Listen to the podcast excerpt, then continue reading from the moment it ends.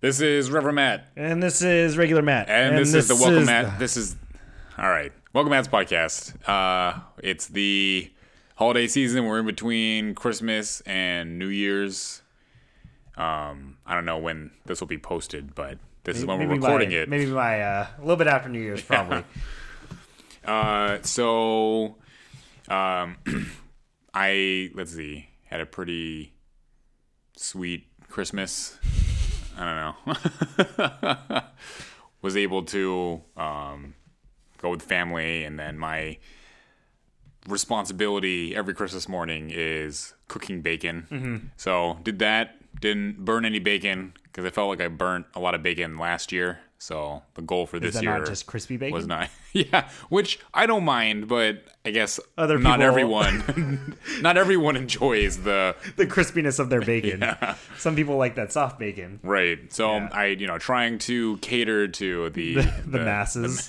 not just for myself uh, and then also made a apple pie because last Right. year i uh, or not last year thanksgiving i tried to make caramel and i failed terribly so tried Mm-hmm. it again this year and succeeded so everyone that gets uh, little gifts from me from for christmas look forward next year for your jar of caramel A jar of caramel. Not even just like little uh, candy pieces of caramel. No. It's going to be a full jar. yes All right. yeah you can put it on whatever i no judgment if you want to put it on fried chicken go for it That'd be delicious. It's like sweet and salty. It's all I ever want in life.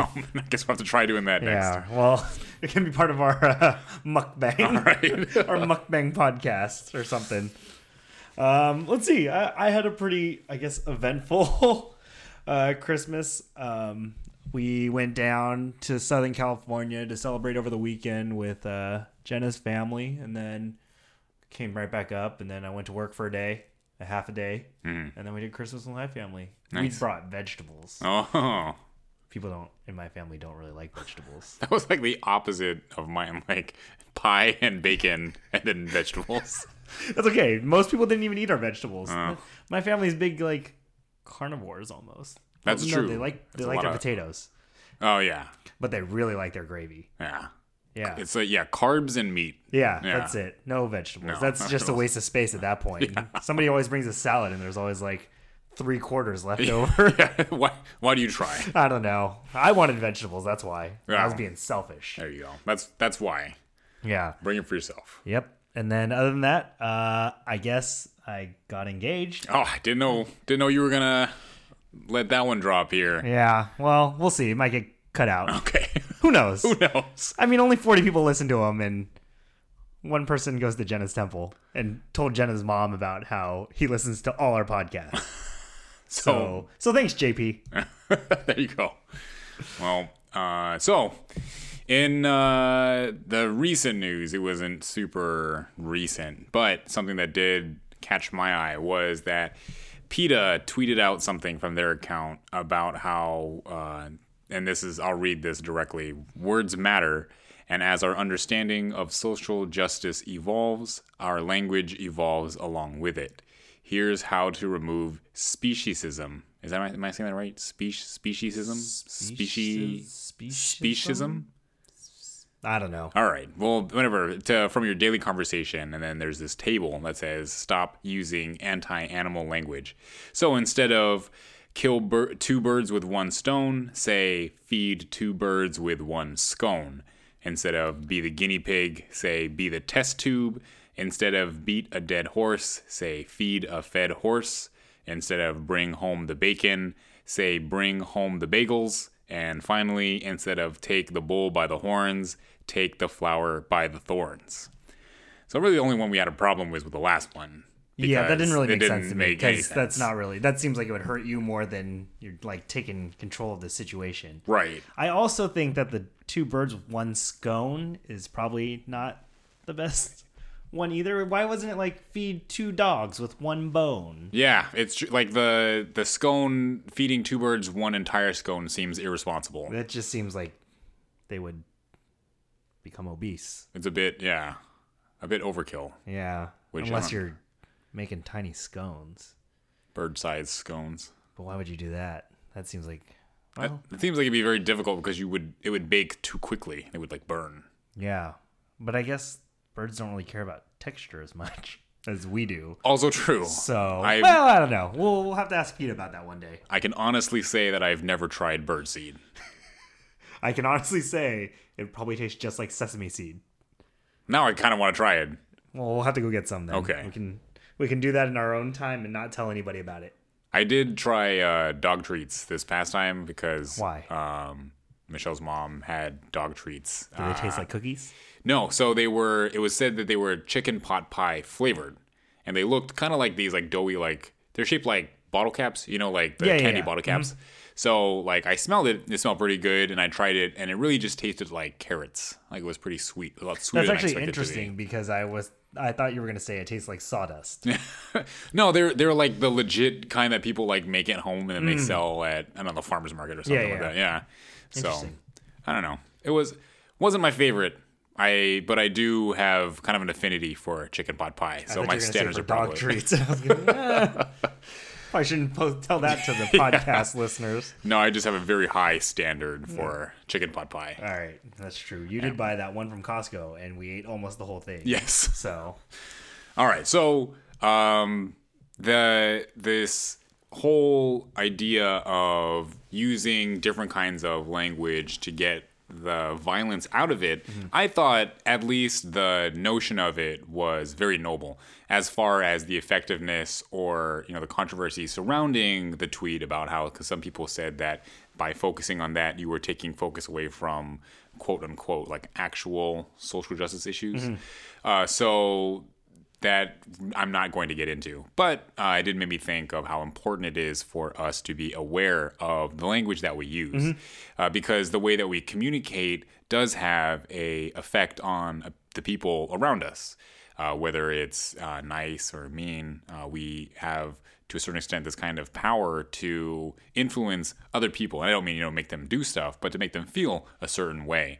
And so you know, there's that one um, meme that's been going around about how these certain things can trigger people. And like that's one example and kind of an extreme and satirical form of how words can be dangerous. Yeah, uh, but in you know the normal everyday language it is if we're not aware of it we can be using language that could be enforcing some kind of uh, stereotype or you know value system um, if we do it unconsciously so it's important Right. for us to at the very least pay attention to the words that we're using and uh, in an article that came up uh, later on, um, there was uh, a master of being aware of language who was none other than the late great Mr. Rogers. Did you want to? Oh, that was me. Are you That going to was- read off the? Yeah, I was going to hand it off yeah, to you. yeah, Yeah. yeah. I thought you were gonna go more into that article. No, no, you. Do you know who it was by? I gotta. I can look that up. I don't worry. I, I gotta. Yeah. So we just just to let everyone know, we've probably spent more time preparing for this one than we have prepared for all of them combined. It's true. so this is true. Yeah. Except for maybe the first one that we didn't post because it was so bad. Yeah. So Matt was uh, very, not strenuously, but Vigorously. vigorously uh, preparing for this. So I wanted to hand it off to him to so he could show you the fruits of his labor. Yeah. okay, so um, so Matt sent, or Reverend Matt sent me this article by uh, Maxwell King, and they, it was posted in the Atlantic, um, and it's called "Mr. Rogers had a simple set of rules for talking to children." So he did this through nine steps, and I will read them off to you. We'll kind of go through all nine of them, and then we'll come back through it, and we'll read, or we'll kind of dive into each step one by one. But the first step was to state the idea you wish to express as clearly as possible and in terms preschoolers can understand. Um, an example of it is it is dangerous to play in the street. The second is to rephrase it in a positive manner, and that would be an example of that would be it is good to play where it is safe. Step three is to rephrase the idea. Bear in mind that preschoolers cannot yet make subtle distinctions and need to be redirected by authorities they trust. Ask your parents where it is safe to play. Re- step four, rephrase your idea to eliminate all elements that could be considered prescriptive, descriptive, or instructive. Your parents will tell you where it is safe to play. Step five is to rephrase any element that suggests certainty. Your parents can tell you where it is safe to play. Um, step six is to rephrase your idea to eliminate any element that may not apply to all children. Your favorite grown ups can tell you where it is safe to play. Step seven is to add motivational ideas that gives preschoolers a reason to follow your advice. Your favorite grown ups can tell you where it is safe to play. It is a good idea to listen to them. Step eight is to rephrase your new statement, repeating the first step. Good, rep- uh, good represents a value judgment in this case. So um, the example is your favorite grown-ups can tell you where it is safe to play. It's important to try to listen to them. Um, and the final step is to rephrase your idea a final time, relating it to some phase of development a preschooler can understand. And the final example is your favorite grown-ups can tell you where it is safe to play. It is important to try to listen to them, and listening is an important part of growing up. Um, so we kind of talked about this before, and we both agreed that this is a great exercise in uh, mindfulness. And each step is kind of delving deeper into that um, consciousness of how we use our own language. Um, so in the first step, um, the you got it right. Yep, got Oh, it. You're pulling it. I up. pulled it up. Yeah. Yeah. Okay. So in the first step, um, to state the idea you wish to express as clearly as possible and in terms a preschooler can understand. I think um, we often, like when we're talking to people, try to flash our knowledge and kind of make ourselves seem smarter Mm-hmm. Right. than we are. Right. So when we do that, it's kind of we talk in terms of the language of the subject. Right. In turn, instead of um, maybe like just talking to somebody in a regular way. Right, right. And then I think the other part, the other side of that is that we are too embarrassed to admit that we don't know it. So Yeah. we're just kind of like, yeah, yeah, okay, Yeah. yeah. But you really don't understand what's going on. Um, but to me, maybe like the full mastery of uh, a certain subject is the ability to be able to talk to other people in, I wouldn't say dumb it down, but kind of make it more, um, I don't know, relatable to them. Yeah.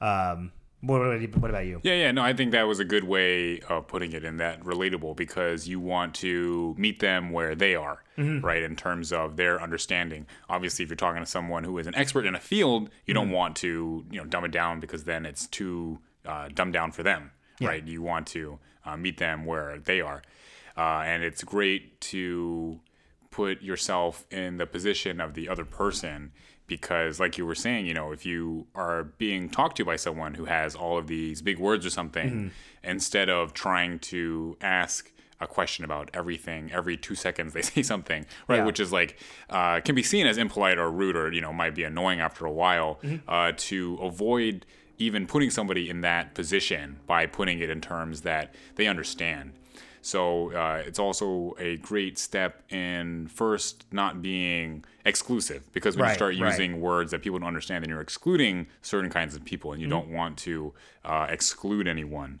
So that is also um, another uh, idea that we'll get into a little bit later within uh, these steps. Yeah, and then I think the other thing, maybe more specific to like Jodo Shinshu Buddhism, Mm-hmm. is that there's a lot of things that don't necessarily make sense or don't translate well. Right. But as like Japanese Americans or as for you as a minister, it has more context to you. Mm-hmm. So I think in that way, like during the services and stuff, it's very good that like a lot of the ministers will kind of make Buddhism more relatable Right. in that way. And I think that's kind of that first step is just kind of making those teachings more accessible to more people. Right. Yeah. Right. Uh, there was, um, what was it? There's when we were learning how to write Dharma talks. Oh yeah, yeah, yeah. Yeah, there they were. Let's see, someone, one of my the people helping us or teaching us, he told me that you should make a Dharma talk that appeals to I think it was like three people, and then the first person was someone who had no idea about Buddhism, someone who had like a working understanding of Buddhism, and someone who was an expert Right. in Buddhism. So like those three people, uh, you have to write a talk that can interest all three of them, which is very very difficult Yeah. to do something that like at the very base level like uh you know a child would understand but at the same time you don't want to alienate people who have studied very hard, you know, in Buddhism because you want something there that they also can take away. Which again, going that far, you don't want to alienate alienate the the children. So it's it's a really tricky kind of balancing act that uh, we have to work with. But um, that is the ideal and trying to Yeah. cater to everyone in such a way that not only is it understandable but also very meaningful. Yeah, and then I think it's just being conscious of how you present those ideas because anything can be interesting. I feel like as Right. long as as long as we're we're trying our best to, Right. to present it to everyone in the right way. Right. Um, so then in the step two, it's to rephrase in a positive manner, Mm-hmm. and I think um, I don't know in Buddhism that's kind of difficult. I feel like a lot of times we focus on the negative parts of it, or Well- like the neg- or like that the whole life is suffering right thing. which i i agree and i think that it was it can be definitely seen that way and almost like nihilist Mm-hmm. Yeah. uh but the the real i don't know the real heart of buddhism is very positive and like wholesome and so once you get to that point but Mm-hmm. Yeah. you do have to go through kind of a process where it like breaks you down and then builds Yeah, you back yeah. up because like the life is suffering uh that was it was explained to me that it was kind of a mistranslation as most things are. yeah because the word that it comes from where life is dukkha um, it's the root of that word comes from the space in between uh, in the middle of a wheel. So right let's see uh, you know back way back when you make wheels you have the center and then you have the spokes coming out of it and then you have the actual like wheel. Wheel itself, yeah. right so then if the space within that wheel uh, is a perfect fit for the spoke then you're gonna have a real smooth ride. Right. but if the space in it is all messed up and doesn't fit very well, you're gonna have a very bumpy ride, and that's where uh, this idea of suffering comes from. Is that life is real bumpy, Right. And like maybe a modern um, analog that I use a lot could be uh, if you have a shopping cart and it has a bum wheel Mm-hmm. and you want to go one direction, but then it ends up taking you in a completely different direction. Right. Then that's generally how life goes. Is that Yeah. we we have these expectations, we have uh, things that we want to go, we have all these plans, but inevitably something happens, and that's just the nature of life. And so when you look at it that way, it looks a lot less uh, negative. And again, like this is why it's so important to have positive language. Exactly. Which is life doesn't always go the way that we want it to, right? Which is a much more positive way of looking at it than Yeah. um, that life is suffering, which they're both trying to hit on the same point, but Right, right. it- But one is ways, sounds yeah. way better than the other, Yeah. and one is more inviting to people. right. Okay, so then in step three, it is to rephrase the idea. Bear in mind that preschoolers cannot yet make subtle distinctions and need to be redirected by to authorities they trust. Um, in this way, I think um, uh, we shouldn't treat people like preschoolers all the time. Yeah, I think that's that's a little condescending, but I think um, you know a lot of people come to temple Mm-hmm. and don't know as much as others Right. and especially with new members coming in or it be younger kids or Right. you know teenagers that are doing some kind of religion report Right. or something like that i think there's just so many ways to perceive um, buddhism that we need to like present the idea and also reinforce it in a positive way. Hmm. And i think that's kind of how we learn anyways is to just keep reinforcing certain ideas. And in that way i think you know there's a way we try to present buddhism. Mm-hmm. And especially for you it's bringing up an idea and then kind of telling a story off of that. Right. and then reinforcing that idea. Right. and then doing so again and again kind of. Right, absolutely. And like they they um when in this step they're talking about the authorities. Mm-hmm.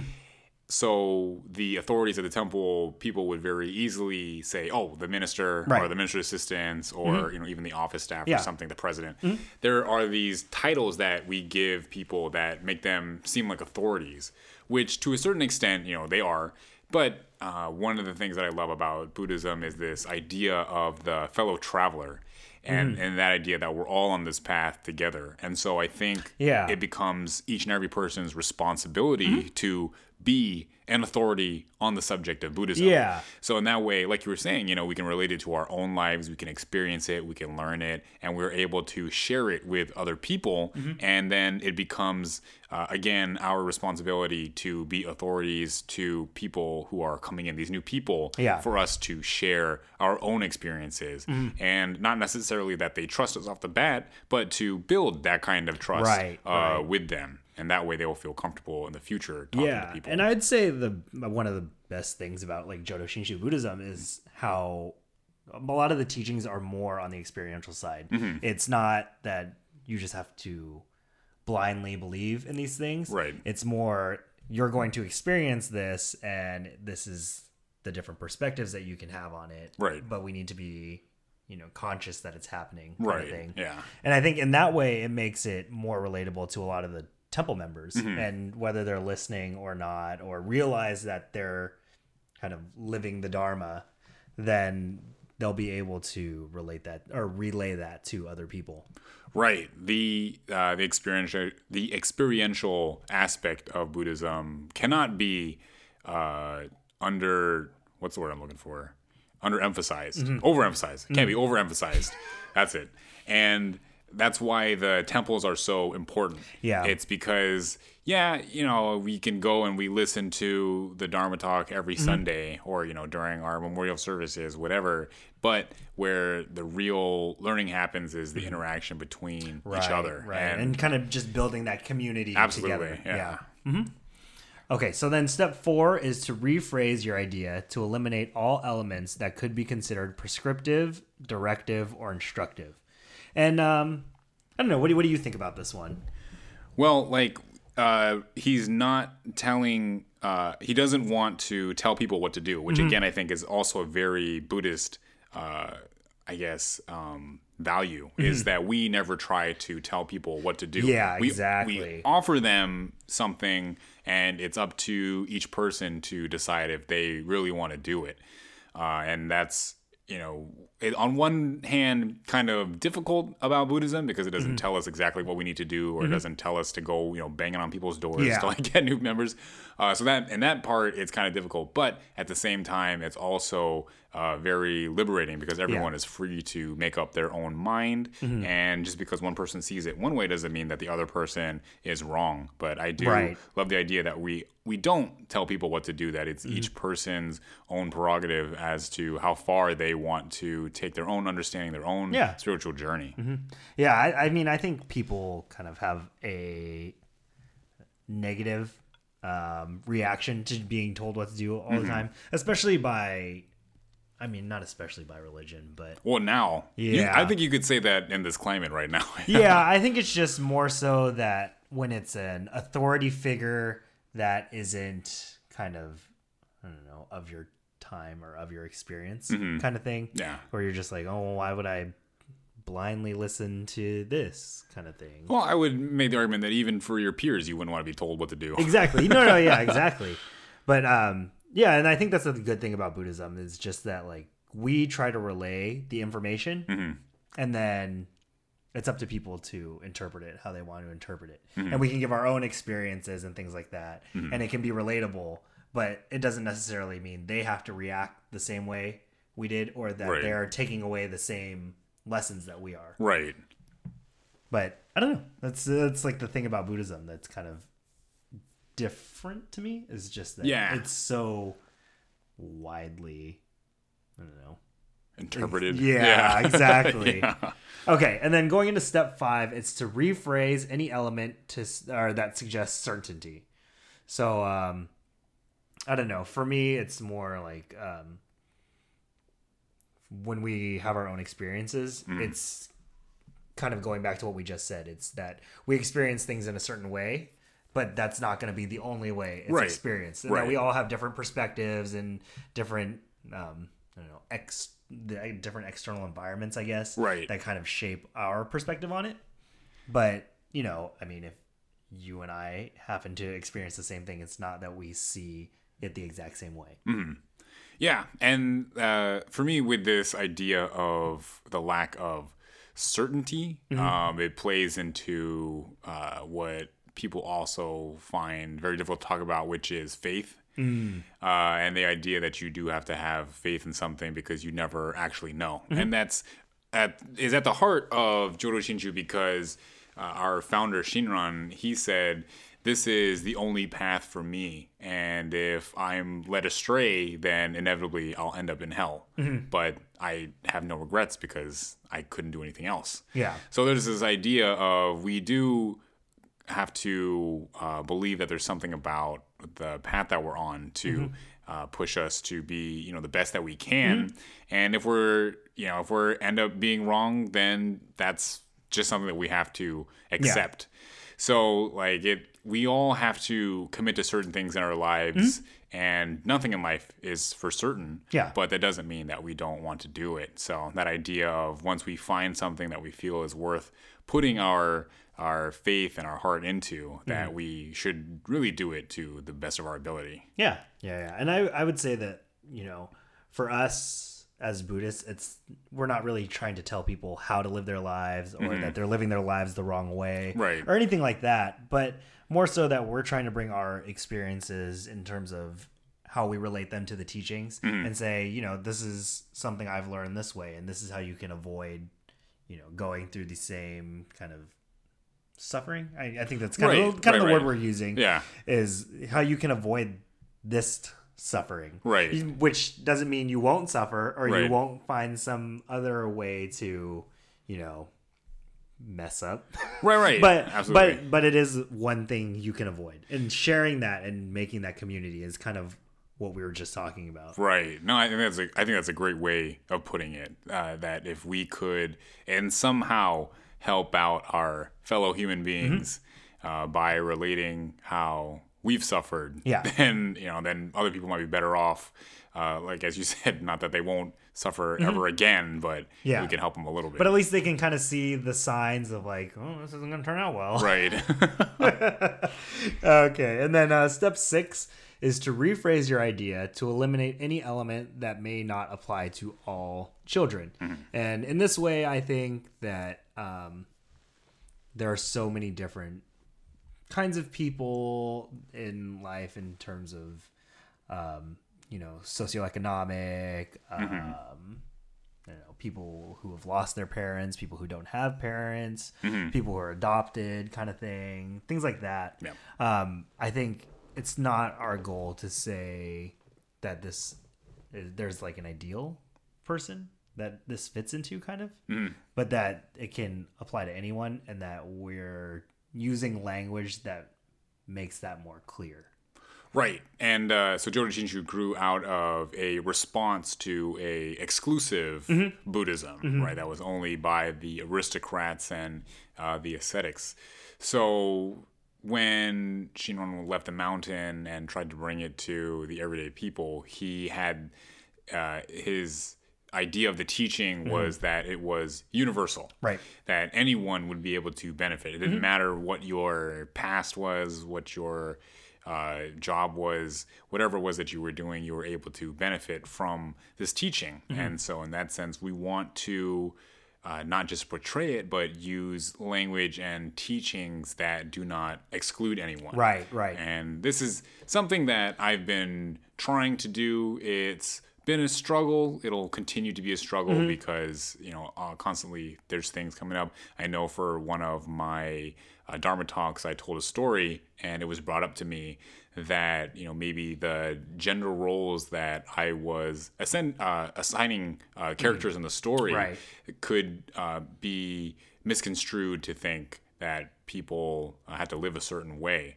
And so while it was a little bit off the subject of the actual story, I did see the point that they were trying to make. And Mm-hmm. Yeah. I, I realized myself that I had control over what. Uh, How you present the message. Exactly. Yeah. So you know, if I and I, I like using a lot of old um, folktales, which they have a male protagonist Mm-hmm. oftentimes, and you know, some sort of like damsel in distress or something, and it is my choice to do that, or I can switch it up. So Mm-hmm. you know, who. Uh, there's nothing stopping me from making it a female protagonist Right. or making uh, you know uh, them have a same sex kind of relationship, um, all of those things. Uh, I could include, and you know, I will try to uh, include in the future for sure.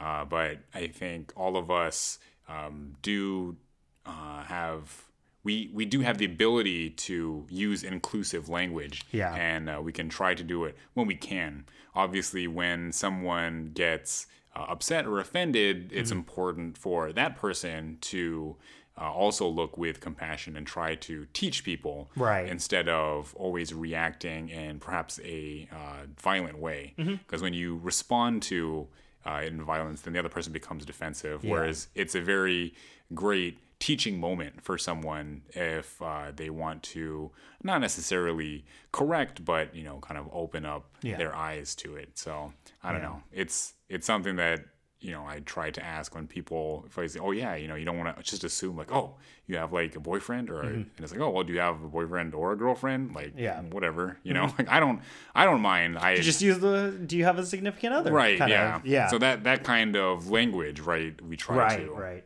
and i think the important thing for us is that we try to we i don't know if preach is the right word but we kind of teach that buddhism is a universal Mm-hmm. or universal truths and in those universal truths it has to be able to apply to a universal audience absolutely so in that way i think the language we use and especially as you know as the minister and kind Yeah. of the figurehead of the temple it is important that we try to remain as inclusive as possible Right. and when people come and talk to you i'm sure that then it's kind of more focused in on who they are and how the teachings Right. directly apply to Right. them but in terms of you know delivering a message to the sangha then that's kind of important Mm-hmm. Right. to be more neutral about right everything right yeah so we don't uh, want to exclude anyone in any way to Mm-hmm. make them think that they can't uh, know something or understand something yeah yeah and i think i mean i think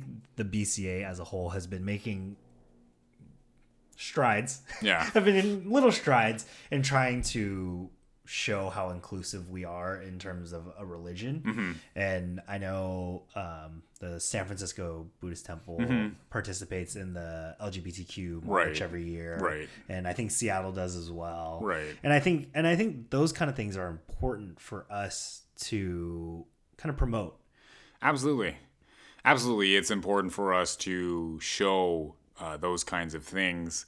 And it is equally as important, if not more important, to actually live it. Uh, you know, that, like you're saying, preach, but it's important for us to practice what we Mm-hmm. Yeah. preach because it's great if we have articles, it's great if we have Mm-hmm. these photo ops. But what is really important is if somebody comes into our temple for them to feel welcome. Yeah. Because it'll be really jarring if you see stuff like that on the internet and then you go to a temple and Mm-hmm. Like, you know you "Oh, get shunned yeah not, not what i was expecting right so Yeah. I, I think that is the next step Yeah. so hopefully it kind of either trickles down or you know grassroots bottom up like whatever Mm-hmm. Yeah. it is we we start to change the attitude that people truly do become accepting of all people It's kind of more of that leading by example Right, kind of thing. And I. Mm-hmm. think that's that's important for us. And I know it's hard to always live your life as a Buddhist Yeah. or through the Buddhist teachings. Yeah. I mean, we're all guilty of preaching but not but not acting. Yeah, well, on- yeah. But I think I think it's it's becoming conscious of it and Mm-hmm. it's making those little adjustments here and there Absolutely. every once in a while and then that kind of creates the um, lifestyle Right. that that is more of a Buddhist lifestyle.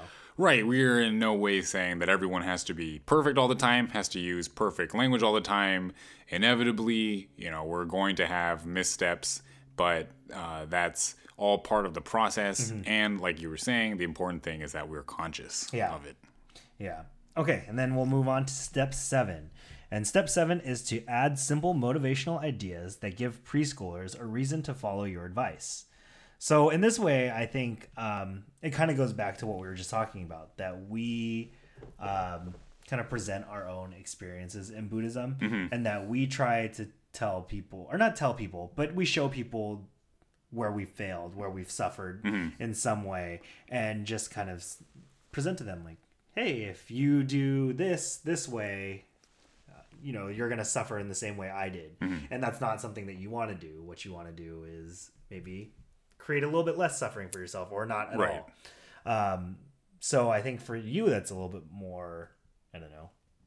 mm, Presentable, I guess, in a way, like because you're because you're in front of the temple more. Yeah, and although I I uh, like that again that notion that you were talking about leading by example because that is one of the most important ways that we can introduce Buddhism to others or at Yeah. least get them interested about it because uh, within our history, starting with the original Buddha when he mm-hmm. was still Prince Siddhartha, when he decided to become an ascetic, it was because of the last of the four gates, the mm-hmm. monk that he saw. That the mm-hmm. monk had some kind of peace about him in the midst of all of the suffering Right. that the Buddha wanted to also find.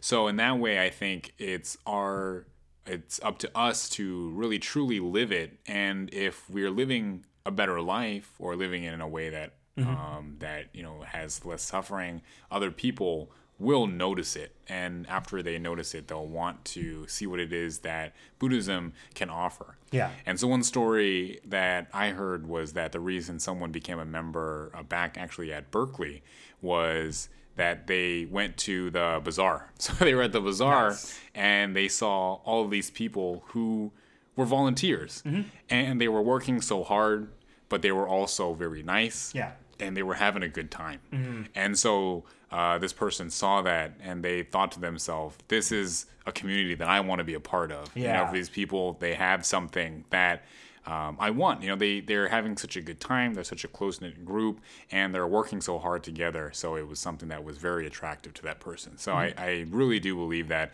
if we can just live it uh, in, in a great way, that it will naturally attract other people. Not to say that we don't have to do some kind of Yeah. PR, because we definitely need PR. It's Yeah, yeah, terrible at this point, but it, it helps. yeah yeah and i think i think maybe what you just touched on is great is that we need to kind of live it in a almost like a true way. Like i think a lot of times we try to force our experiences to fit um, specific teachings in buddhism but if we're really l- kind of living a buddhist life it should fit seamlessly. And we'll find ways to apply those teachings to our own life experiences. Um, so then in the next step, step eight, uh, it is to rephrase your statement and to repeat the first step, which is kind of to express your idea clearly. Um, I don't know. Go ahead. You, can- you take this one. yeah. Yeah, go ahead. I don't really. Yeah. Okay, well, uh, to uh, rephrase, to repeat, uh, it's very important for us to, um, I guess, I don't know what's the word, drill in into people. Yeah. Uh, we so easily uh, forget um, the the things that we've learned, and this is definitely something that I struggle with. Um, I'm constantly messing up. it seems like I never learn from my mistakes. Uh, We or I- both are, Or we, so- or we find new ways, but Just like this podcast, just keep finding ways to mess it up somehow. yeah, so like that part is uh, very important, and uh, the other part, uh, this idea um, of uh, value judgments, right? Um, also, we never want to include the our own um, value judgment on other people, Right. So we don't want to push our values onto other people. If they want to share the same values, then that's fine. Yeah. But we don't want to tell other people you're doing this, you're a good person. You're not doing this, Right. you're a bad person. Right? Yeah. It's really up to each person's. Uh, we keep going back to this idea, uh, this word, experiences, their Yeah. own experiences. To say, I did this. I didn't like that, so I'm going to try doing something different. Yeah. I did this. It seems to work out, so I'm going to try to continue to do that. Mm-hmm. And that's where we have to leave it up to everyone. It's very, uh, I guess, unique also of Buddhism that we don't have those kind of values. And a lot of people, I think, confuse it because there's this language of good karma and bad karma, Yeah. where that's really like bachi. Like if you do good things, and good things will happen to you. If you do Mm-hmm. Yeah, bad yeah, things, yeah. bad things will happen to you. But Not necessarily true. Right. Yeah. Karma, all of karma is really neutral. Yeah. It's just, that, that, there's an action and then there's an action and then there's an action. Right. And it kind of is a domino effect of sorts and it doesn't necessarily swing one way or the other of good or bad. It just is. Right. So if you punch someone in the face, Somebody may punch you in the yeah, face. that, that that was that's the risk you're taking when Or, you do or you may just break your hand. Yeah. So and those and those are just the natural reactions that Yeah. will happen. It's not good or bad. That's just what happens. Yeah. And that's another part of Buddhism that we try to teach is that it's up to us to realize that all of our actions have these repercussions and then Mm-hmm. what to do with those repercussions to try to live in such a way that we um, are living less suffering. Yeah, and I think the, the when we go back to like value judgments, um, there we do always prescribe like good and bad to the way we experience things. Mm-hmm. But I think um, the important part of that is kind of just like the duality of it, just Mm-hmm. like that there is no good without the bad. Mm. So it, even even when bad things happen, it depends on your perspective on it and how you kind of, I guess, perceive how bad it is or like the Mm-hmm. the way the what it's teaching you kind of thing that not necessarily it, it may be bad in the moment but the teaching itself can come back to benefit you in the end Mm-hmm. kind of thing and it's not our place to say that you know if you do this this way it's always going to be bad because Right. it may not always be bad Right. it may it may be bad the first time and then you do the same thing another time and you're like oh well Yeah. I learned. I learned from it, kind of thing. But yeah, I think I don't know. I think it's hard for us to to just say what's good and bad, or it's hard for us not to say that like, oh, that was a good experience and that was a bad experience. Yeah, kind of absolutely. No, that's definitely really built into us because uh, we feel pleasure, we feel pain. Yeah. And so uh, we always are trying to go towards pleasure and always trying to get away from pain. Mm-hmm. But um, once you kind of take into account this idea of everything just is and Yeah. that pain is a part of life, it actually is really freeing because Mm-hmm. then you're not constantly running away from something and running towards something. Yeah, and you you're not can constantly kinda- chasing exactly the, the kind of almost the high. of- Right, right, right. Yeah. Yeah, you can just like Live live. your life. Yeah. And you're like, oh well, that was bad. yeah. It'll be different Yeah. eventually. Right. I will experience something different eventually. Right. Yeah.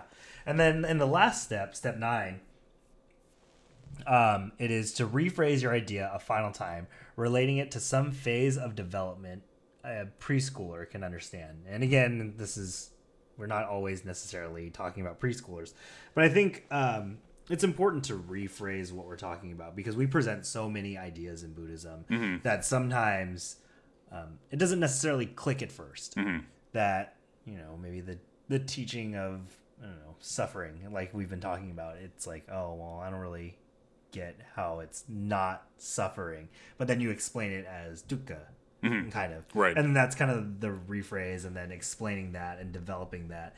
It kind of helps people develop, um, you know, the core idea more so than the words we're presenting. Right.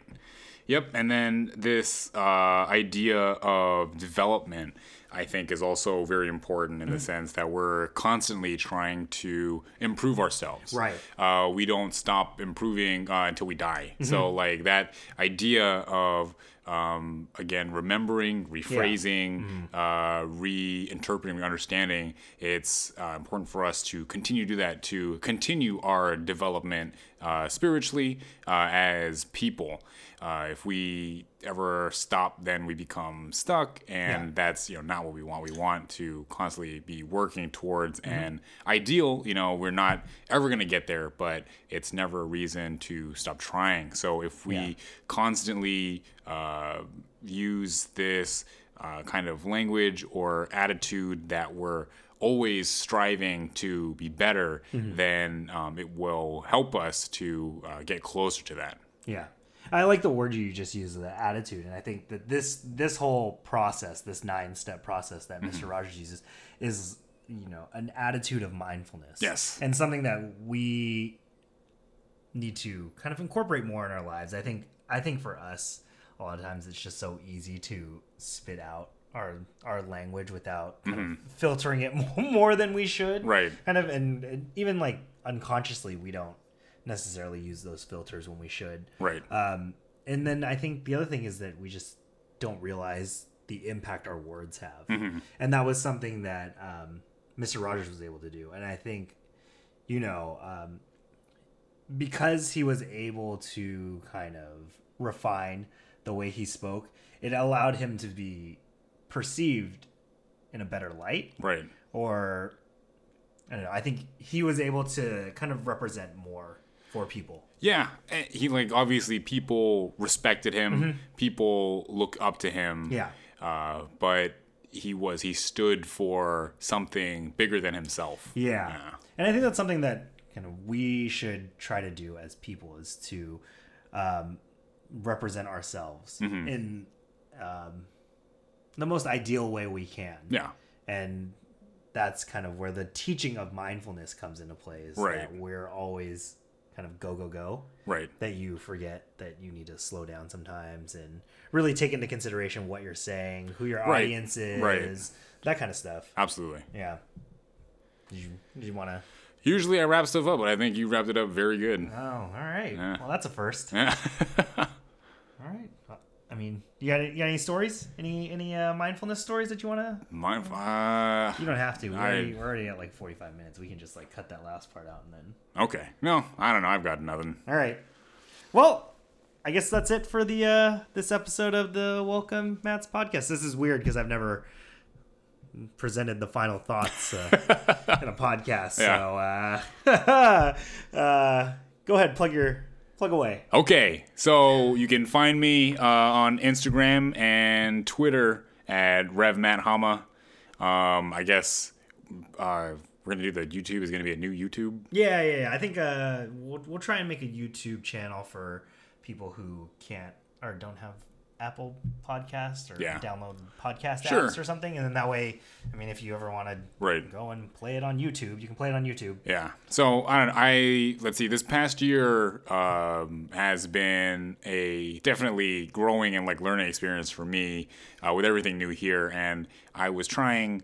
I think too hard to be like on social media, and it kind of I don't know burned me out. So like I'm gonna focus on Instagram and Twitter. So uh, if any of you I guess follow my vlog or something, or I don't know the other outlets. I guess It'll be on hiatus for a while. Yeah. And maybe forever. Yeah, we may just be canceling it as, Yeah. as a season. just one season of it, and that was it. that was yeah. It's not been picked up for The other pilot, season. the pilot was not, wasn't quite there. Yeah. So uh, Instagram and Twitter, Rev Matt Hama. Those are I'm I've got on the train of now everything is the same.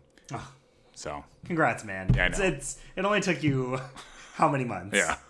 Uh, well, I'm regular Matt. You can find me at the underscore Mattnator on all uh, social medias, even though I'm fairly bad at using all of them. but but that'll be my uh, New Year's resolution is to uh, you know kind of get better at that. That's part of my commitment too. Yeah, we'll just try to be better people in general. Well, yeah. I mean that's kind of every day, right? Well, I don't know. we'll try and be better about posting. Did we do a New Year's resolution one? No, we can. You want to go ahead? You want to do your New Year's resolution? Or we can do in it the now. next podcast. We'll do the next one. Okay, we'll do it in the Okay, next podcast. all right. Yeah. Okay. Anyways, so All right. that'll be it for uh, this uh, week, week, month, whatever, however long it takes us to post podcast episode. Um, I'm regular Matt, I'm Reverend Matt. and this was. This- the oh, this was the Welcome Matt. Oh, Oh, oh. man. We'll I almost right. had it. Okay. Okay. Well, yeah. All right. Bye. Bye.